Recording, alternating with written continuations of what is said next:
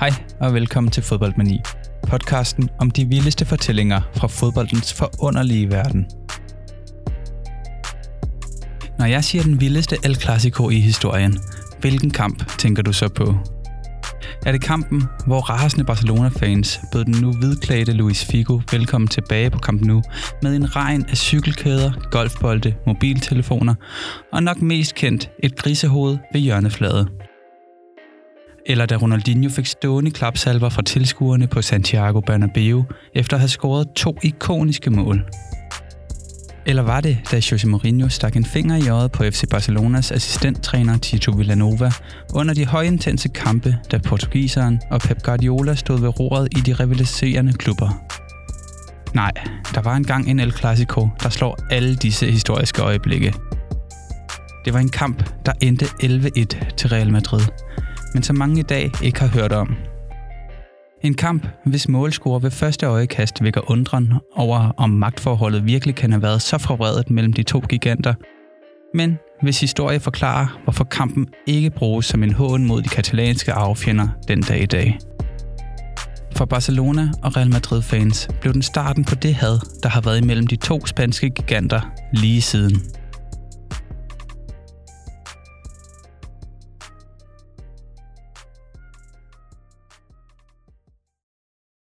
Vi er i 1943. 2. verdenskrig raser over Europa, og Spanien ledes af general Francisco Franco, der fire år forinden endte som sejrherre af den spanske borgerkrig. Der var sket mange ændringer i det spanske samfund, siden nationalistiske generaler splittede landet i 1936 ved at gøre modstand mod det venstreorienterede republikanske styre. Spanske fodboldklubber måtte bøje sig fra Frankos regime – det betød blandt andet, at alle klubber måtte ændre deres navn til kastiliansk spansk, så en katalansk klub som FC Barcelona skulle ændre navn fra Football Club Barcelona til Barcelona Club de Football. Og en baskisk klub som Athletic Bilbao måtte ændre navn til Atletico Bilbao. De spanske fodboldklubber fik også nye ledelser, hvor frankovenlige mænd, der intet vidste om fodbold, pludselig sad i de høje stole – der blev indsat et lønloft i alle klubber, der fastslog, at ingen spillere måtte tjene mere end en oberst, og alle, der ønskede en karriere inden for fodbold, skulle erklære deres loyalitet til Frankos regime. Før kampe blev fløjtet i gang, skulle spillere, dommere og staber lave en hilsen med armen strækt og et Arriba España. Når kampen blev fløjtet i gang, skulle spillerne også vende sig til at udtrykke som offside, hjørne og dommer ikke længere måtte hedde de engelske ord for hændelserne, som var kommet med de englændere, der bragte spillet til landet. Nu hed offside i stedet fuera de juego, corner hed saque de esquina, og referee blev til arbitro. Frankos regime fik i den grad sat sit præg på mange ting uden for banen. På banen haltede udviklingen af spillet dog – hvilket kunne ses på det spanske landsholds præstationer, der med undtagelse af EM-triumfen i 1964 var notorisk kendte for deres underpræstering. Der manglede investering i sporten, i træningsanlæg og i kompetent ledelse. Deres nærmeste allierede i 40'erne, Nazi-Tyskland og Mussolinis Italien, investerede massivt i fodbold og brugte sporten som en del af folkets fysiske opdragelse – i Spanien var sporten mere blevet til noget, man tog på stadion for at overvære. Den manglende passion for at spille fodbold selv blev dog i den grad givet igen på tilskuerpladserne. Der var tryk på, for mange fans brugte fodboldkampene til at lufte deres frustrationer fra hverdagen. Der var ikke mange underholdningstilbud i årene efter borgerkrigen, og da den sluttede, startede 2. verdenskrig kort tid efter. Fodboldkampe havde derfor en magnetisk tiltrækningskraft for folk, der ønskede et afbræk fra den grå hverdag. En kamp, der blev berygtet for en dengang lidt for stor udladning af tilskuernes hverdagsfrustrationer, var den første af to pokalkampe mellem FC Barcelona og Real Madrid i 43. Kampen blev spillet på FC Barcelonas gamle hjemmebane, Le Cort, i forgængeren til Copa del Rey, som dengang hed Copa del Generalissimo, opkaldt efter Franco. En kamp, der blev ramt af en massiv pibekoncert, på trods af, at FC Barcelona vandt den 3-0.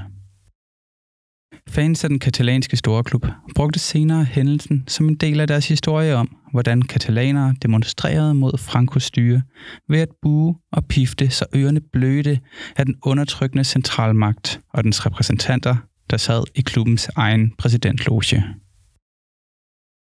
FC Barcelona var dog hurtigt ude efter kampen og skrev et brev til fodboldforbundet, hvor klubben insisterede på, at fansene ikke buede af styret, men af Real Madrids spillere, som gik for hårdt til Barcelonas, og fik lov til det af dommeren José Fombona.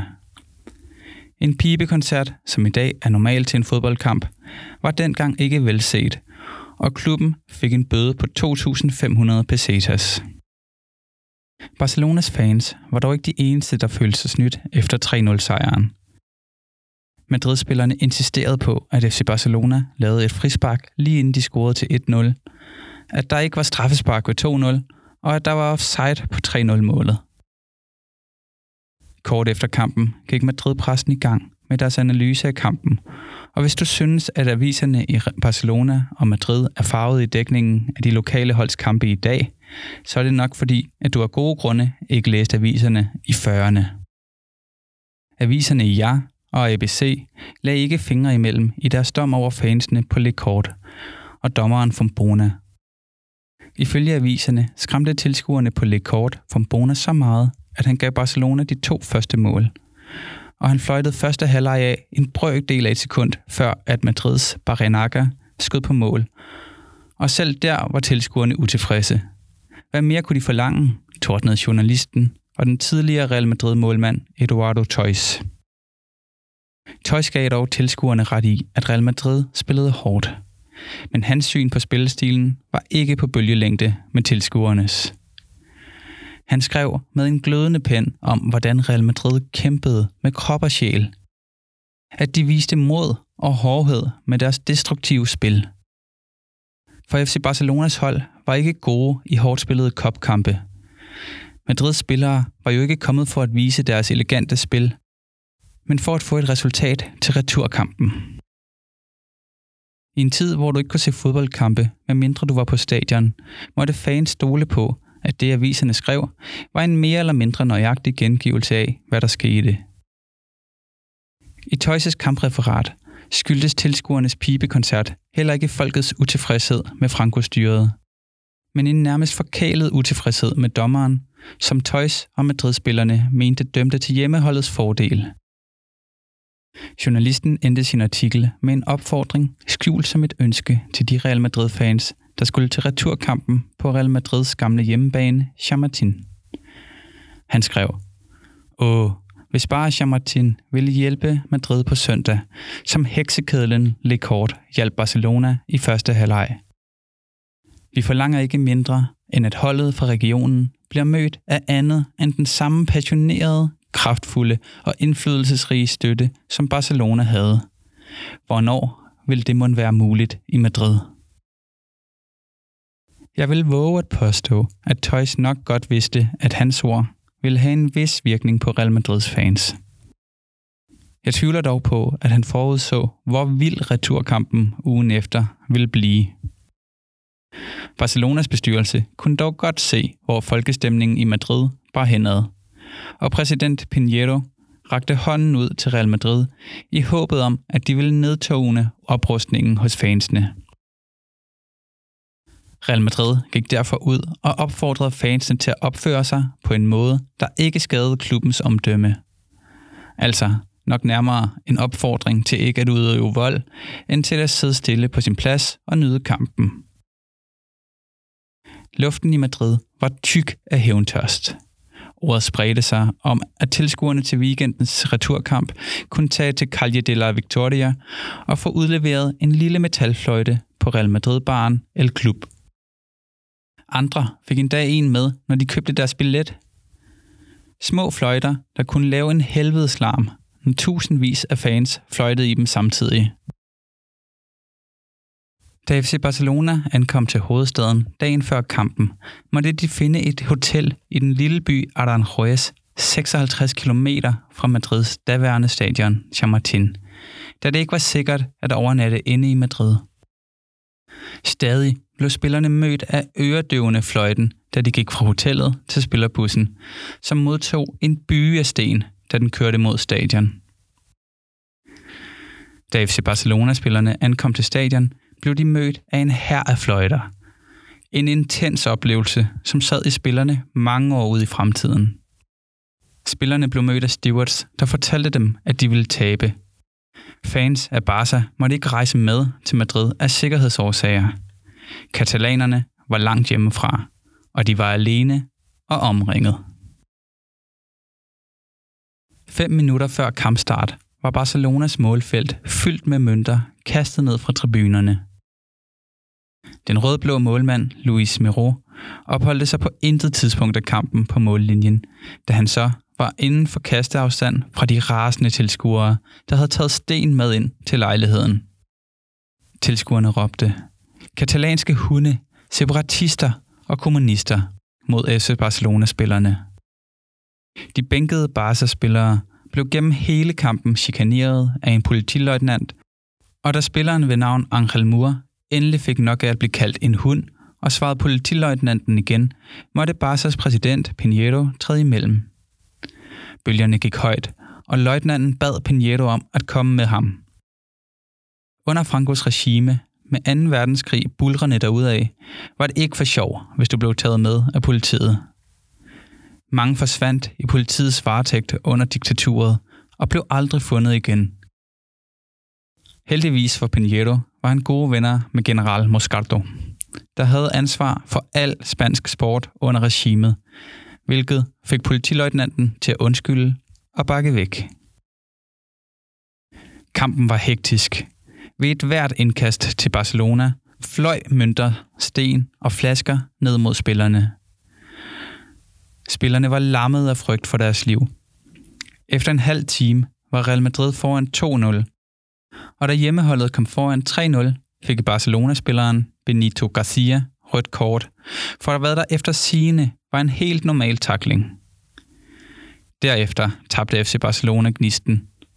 Al morale og kampgejst var væk. Og spillerne tænkte opgivende, så kom, Skor så mange mål I vil. Det gjorde Real Madrid. De scorede igen i 33., 35., 39., 43. og 44. minut. Og der var endda to mål yderligere, som blev underkendt af offside. 8-0 stod det ved pausen. Manden, der stod ved måltavlen, kunne bogstaveligt talt ikke følge med. Han havde ikke taget nok tal med til at vise det sande resultat. Da Barcelona-spillerne sad i omklædningsrummet i pausen, blev de enige om, at de ikke ville gå ud til anden halvleg.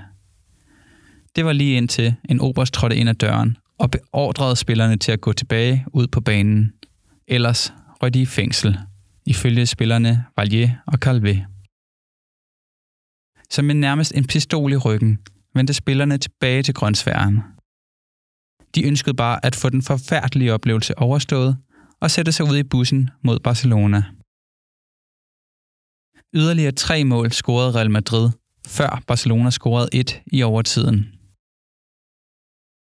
11-1. Den største sejr i en El Clasico nogensinde. Men et resultat, der afspejler, at det ene hold nægtede at spille mere, end at det spillede dårligt. Efter kampen skrev en journalist fra La Prensa og senere formand for IOC, Juan Antonio Samarenk, en yderst kritisk artikel om den overdrevne pressekampagne op til kampen. Han skrev, der kunne have været mange flere mål. Måske 20. Barcelona eksisterede ikke, og det samme vil være sket for et hvert andet hold. I den atmosfære, og med en dommer, der ønskede at undgå enhver komplikation, så var det menneskeligt umuligt at spille. Hvis Barcelona havde spillet dårligt, altså virkelig dårligt, ville måltavlen stadig ikke have vist det astronomiske resultat. Pointen er, at de slet ikke spillede. Der er ingen grund til at lede efter skyldige mænd, for der var ingen på banen. Barcelona blev simpelthen ikke set hele eftermiddagen. Det var det bedste, de kunne gøre efter omstændighederne. Det var sådan, det endte, og det var den eneste måde, det kunne ende på. Du tænker måske, at Samarenk var den typiske farvede journalist, der sympatiserede med FC Barcelona. Det var dog ikke tilfældet. Samarenc var katalaner, ja, men han holdte med Espanyol, var karrierefascist og medlem af det frankistiske parti. Det var den sidste artikel, Samarenc skrev i et årti, da han efterfølgende blev inviteret af regimet til at stoppe inden for journalistik. I årtierne efter kampen kom der historier frem fra Barcelona-spillerne, der var på Chamartin den dag i 1943, om, at de også havde fået besøg af en politibetjent inden kampen, hvor manden i uniform havde sagt til spillerne, at der ikke måtte ske noget. Altså indforstået, at Barcelona-spillerne ikke måtte gøre noget, der provokerede Madrid-fansene, som for eksempel at vinde. Historierne har været mange omkring, hvem der kom ind i omklædningsrummet inden kampen. Alt fra højtstående generaler til Moscato til en almindelig betjent har været nævnt. Og det er derfor usikkert, hvad der i virkeligheden skete. Efter kampen kunne Barcelona-spillerne sætte sig ud i bussen, og de blev sendt afsted med en ordre fra en politibetjent om, at de skulle køre direkte tilbage mod Katalonien, og at de ikke måtte stoppe for noget. Spillerne kunne nu køre ud i natten, og ånden lettede op over, at de slap ud af Madrid med livet i behold. I 2015 døde den sidste af FC Barcelona-spillerne, der var med på Chamartin den dag, Fernando Aguila. I et interview med sit love til bogen Fear and Loafing in La Liga, fortalte Aguila før sin død om den uforglemmelige oplevelse.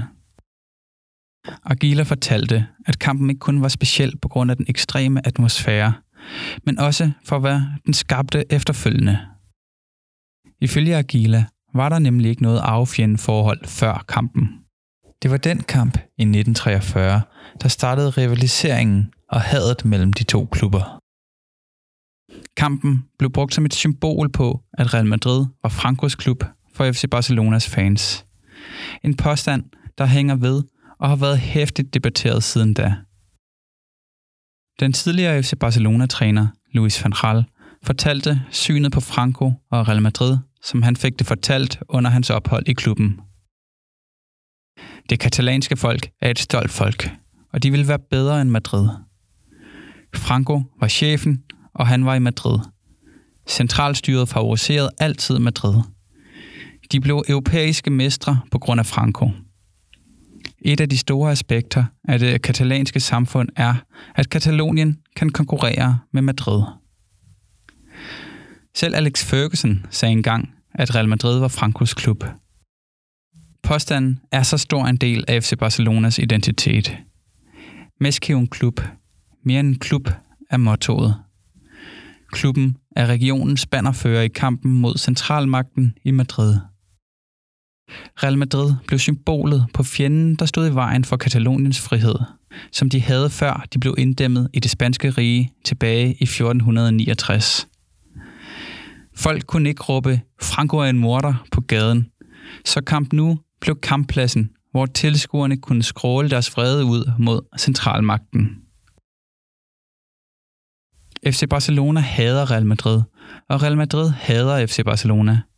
Sådan har det været siden den farsefyldte kamp midt under 2. verdenskrig i 1943. I dag er foragten for den anden måske den største del af de to klubbers identitet – og formentlig også af deres succes. Kampen for hele tiden at være den bedste af de to, løftede de to klubber til at blive stormagter i fodboldverdenen. Hvis rivaliseringen mellem de to klubber delvist skyldes deres succes, så skyldes deres succes delvist den intense rivalisering. De to klubber kan ganske enkelt ikke undvære hinanden. Som Real Madrid-præsidenten Florentino Perez sagde engang, hvis Barcelona ikke fandtes, måtte vi opfinde dem. Spørgsmålet Real Madrid eller Barcelona deler næsten Spanien i to, for næsten alle har en favorit af de to i det sydeuropæiske land. Og det er derfor El Clasico ikke bare en kamp. Det er mere end en kamp. Hvis du vil høre flere vanvittige fodboldhistorier, så følg Fodboldmini der, hvor du hører podcasts, og følg også øh, Fodboldmini sider på Facebook, Twitter og Instagram. Vi ses.